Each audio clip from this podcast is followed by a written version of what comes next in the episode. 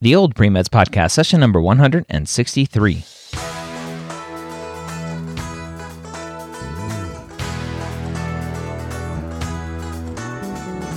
You're a non-traditional student entering the medical field on your terms.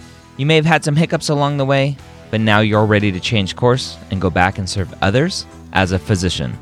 This podcast is here to help answer your questions and help educate you on your non-traditional journey to becoming a physician.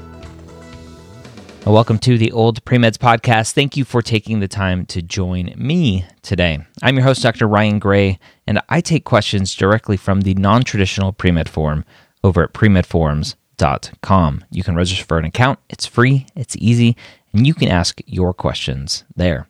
Today, we have a great question from Lawrence R. Waters, that's the username on there, who's asking about career changes.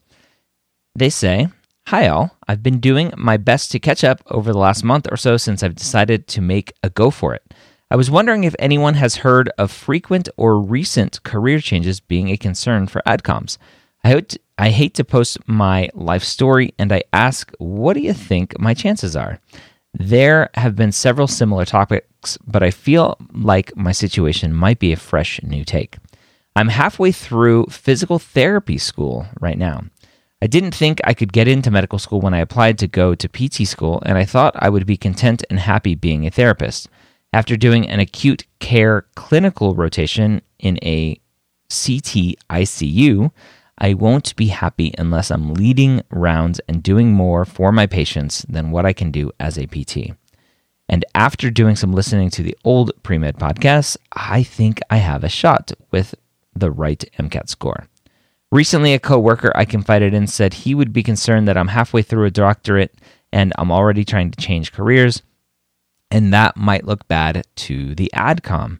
It'll be my fourth career change in 10 years. Undergrad mechanical engineering, 4 years as an infantry officer, and now halfway through PT school. I plan to finish my DPT and take the licensure exam. I've got a solid study plan from Next Step for the MCAT and will apply in this oncoming cycle if I meet my criteria for the MCAT score. I just had not considered to this point that finishing my DPT might not look great." All right, interesting question, and I think a really good question, something that a lot of current professionals have, whether they're healthcare professionals or not, have when they're still in the middle of what they're doing with the realization of, oh crap, like this isn't what I thought it was, this isn't what I need, this isn't going to scratch the itch of being in healthcare. I need to go to medical school. Now, are there going to be concerns? Probably, right? Do you just like being a student is always the question that comes up. Are you just a career student? Do you like the classroom and learning and that camaraderie and community around the classroom? That's always a concern.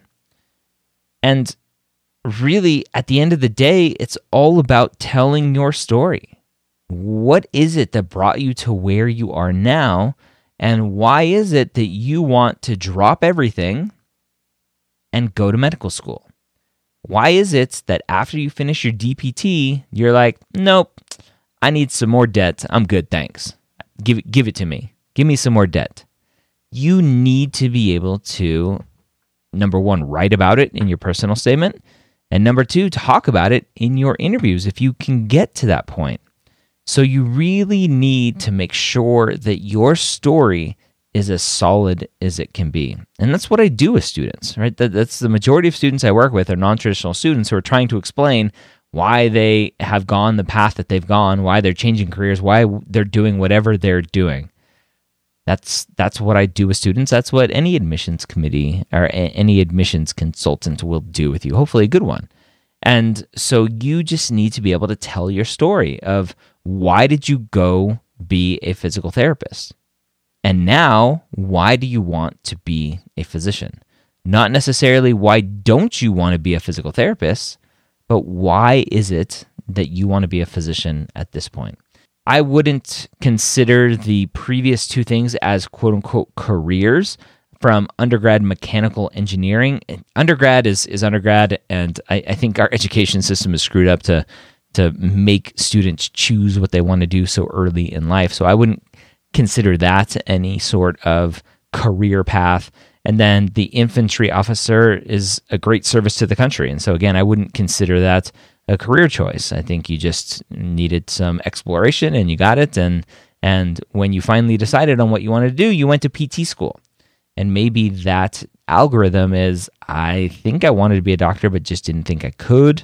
And so I settled on PT school thinking it would make me happy, but it hasn't. And here's why I want to be a doctor, X, Y, Z, right? Just telling that story, showing the admissions committee why it is that you want to do this. And you do that in your personal statement. You do that in your extracurricular activities. You do that in your secondary essays. And you do that in your interview. Your story has to really focus on why it is you want to do this and make it clear to whoever you're writing to or talking to that, yeah, maybe you shouldn't have gone to PT school. And honestly, depending on where you're in school right now, you're halfway through, I honestly wouldn't waste the tuition, right? That's a lot more years and a lot of tuition that you're wasting on something that you don't want or need. So I would really, really, really consider just dropping out of PT school. And to me, that makes it more obvious. Like, you dropped out of PT school, and if you can prove to me that your grades were good and you didn't drop out because you couldn't handle it, then it makes it even more clear that, yeah, like, you had this epiphany and you said, nope, I need to go to med school. I don't think there's any pride in finishing DPT school to go, hey, look, like, I finished what I started. Okay, you finished something you didn't want to do. Why would you do that? And rack up more debt, double what you already have.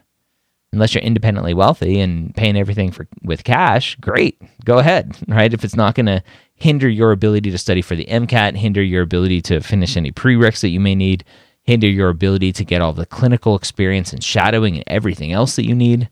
There are a lot of things that you need to get ready to apply to medical school. So I would really seriously consider just dropping out of PT school so you can focus on everything that you need to focus on to go to medical school, to put forward the best application possible for medical school. So good luck to you. I hope that was a helpful explanation or answer for you. If you listening have a question that you want answered here on the podcast, go to premedforums.com, click on the non-traditional premed form, register for an account if you don't already have one, and ask your question. Hope you have a great week. We'll see you next time here on the Old Premeds Podcast.